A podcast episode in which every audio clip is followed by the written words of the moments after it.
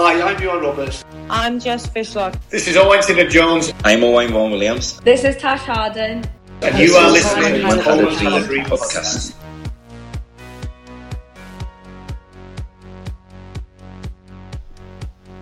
Hello and welcome back to the Coleman Had a Dream, our favourite football things series.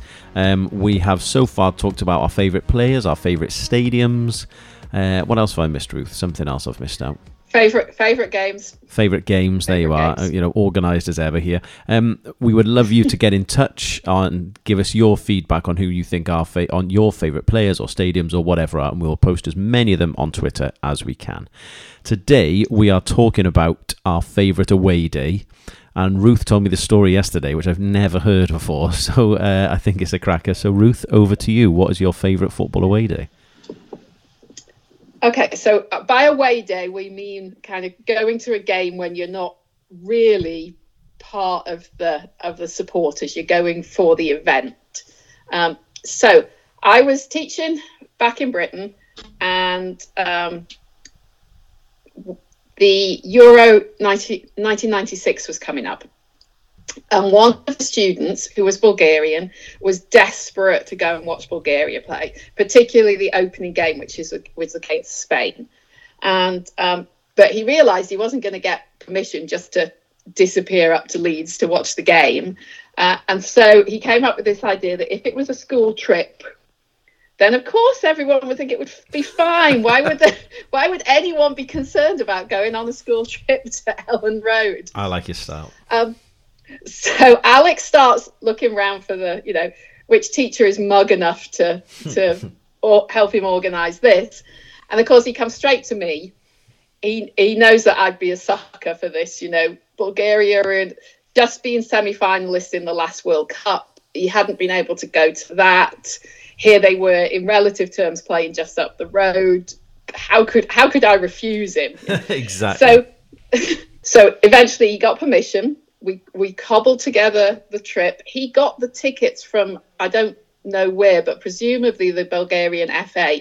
But I I didn't. I confess I didn't really ask many questions because I I suspect he was in he was in the UK on dodgy money anyway. So I wasn't I wasn't going to probe how he got the tickets. Fair. So off we went on the on the trip to Leeds, um, and basically I spent I spent the day kind of herding teenagers in amongst this rather wild Bulgarian outfit of supporters. You've got to remember that the the, the Iron Curtain hadn't been down that long. I don't think I'd met a Bulgarian till I met Alex, and they they were enjoying themselves in Leeds. There's no doubt about it. That crowd, Good to know. very serious, very serious supporters. Um, the game itself was, you know, it was it was obvious. I mean, they were a good team, Dave. That was that that was the height. You know, Yeah. that was their equivalent of the period we're having now. They, um, you had Stoichkov. I mean, he scored a penalty in that particular game, for he was, example. Um, you, you had um, Lechkov, Balakov, but Stoichkov was the star. And in fairness, the Bulgarians were in cha- were in charge of the game. They had uh, they had a goal disallowed. Uh, they got the penalty, but then almost immediately after the penalty, they got a man sent off. So they were down to ten men. This was about maybe 15, 20 minutes to go. And unfortunately, the Spaniards equalised. Then the Spaniards got a man sent off. So both teams were down to 10 men. You imagine what's going on in the crowd by now. The referee has genuinely lost it by this point. Um, and and anyway, it, it kind of it finished up as a one-one draw. It was one of those games where not a great deal happened until the last 20 minutes and then exploded into madness. Yeah. Um, anyway, so after that, of course, I had to pick up the pieces, get the lads together, and somehow get us all safely back to school as well. Rounding them up and getting them out of Leeds without any mishaps was was quite interesting. Um, but it was it was a classic example of just how much international football can, can mean to you. And and I wasn't going to say no to that kid. I, I we'd have found a way to have gone to that game, even without permission. You know, we'd we'd Oh, have yeah. sorted something out. No, I've got a lot of time for that. And uh, in the unlikely event that Alex is listening to this podcast, I hope you're enjoying your uh, your moment in the sun, Alex. Um, and I hope you enjoyed the game. And I hope you're very very grateful to Mrs. Williams. Um, mine mine was um, equally kind of harebrained. I, I didn't have a kind of well, I say a vested interest is the wrong term. I did have, but um, I went to watch Greece play Spain in Euro 2008.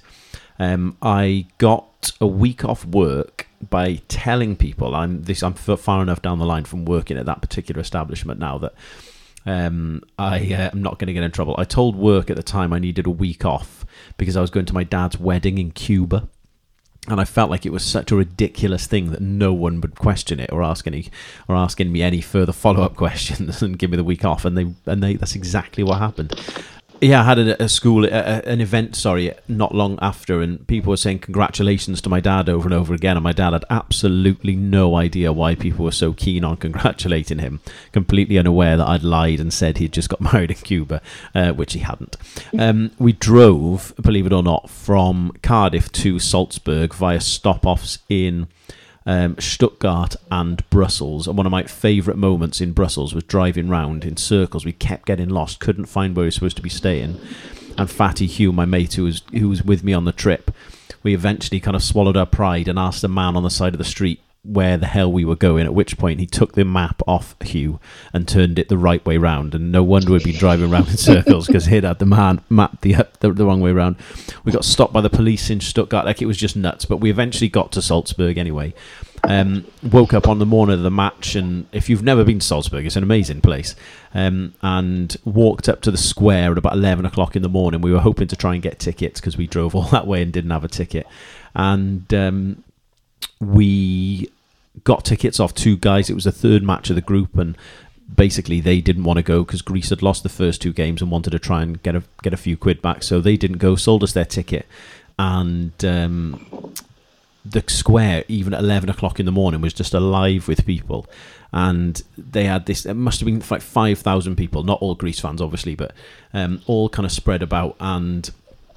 They would, did this thing where they would all sit on the floor, and this guy with a massive drum and climbed a statue in the middle of the square and he was kind of chanting things and they would chant them back to them. At a certain point whatever the signal was he said everyone just jumped up and started dancing around. It was just unbelievable. Um, my personal highlights were um, there was a woman in like there's a beer garden at one end of the square and this woman was w- carrying two massive trays of drinks and there was a football being launched back and forth. And needless to say, someone's leathered the football a bit too hard. It's gone all the way over the crowd into the beer garden, has hit this poor woman in the back of the head. And she has dropped this tray, these two trays of drinks everywhere. And being the sympathetic football crowd you'd imagine, there's been five thousand people going. Um, no one, I don't think, went to help this poor woman who kind of stood up and shuffled off, embarrassed. Um, but the best part was yet to come, where there was this football being booted around, and a policeman came over and took the took the football off everyone.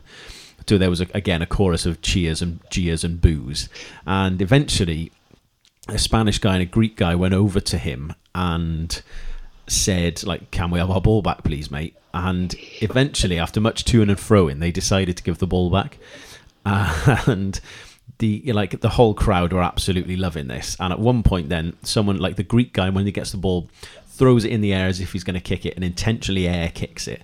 And you've got five thousand people giving it the ooh hands. And the Spanish guy throws it up, air kicks it. This went back and forth for a few minutes. The policeman had a go at doing it and air kicked it. And eventually, the the Greek fella goes to kick the ball and he realizes this is my time to shine and leathers the ball. And needless to say, he hooks it straight left, straight through a hotel room window to again another massive roar from the crowd. Um, we turn back round after laughing, and uh, Mr. Greek football man is, is in handcuffs and is being put into the back of a police van. The Greeks are all over helping him out, and the Spanish fellas are there trying to get him out. And event, to be fair, eventually he did get let go. Um, and but it was just an amazing day. It was so much fun. Um, Greece lost the game two one.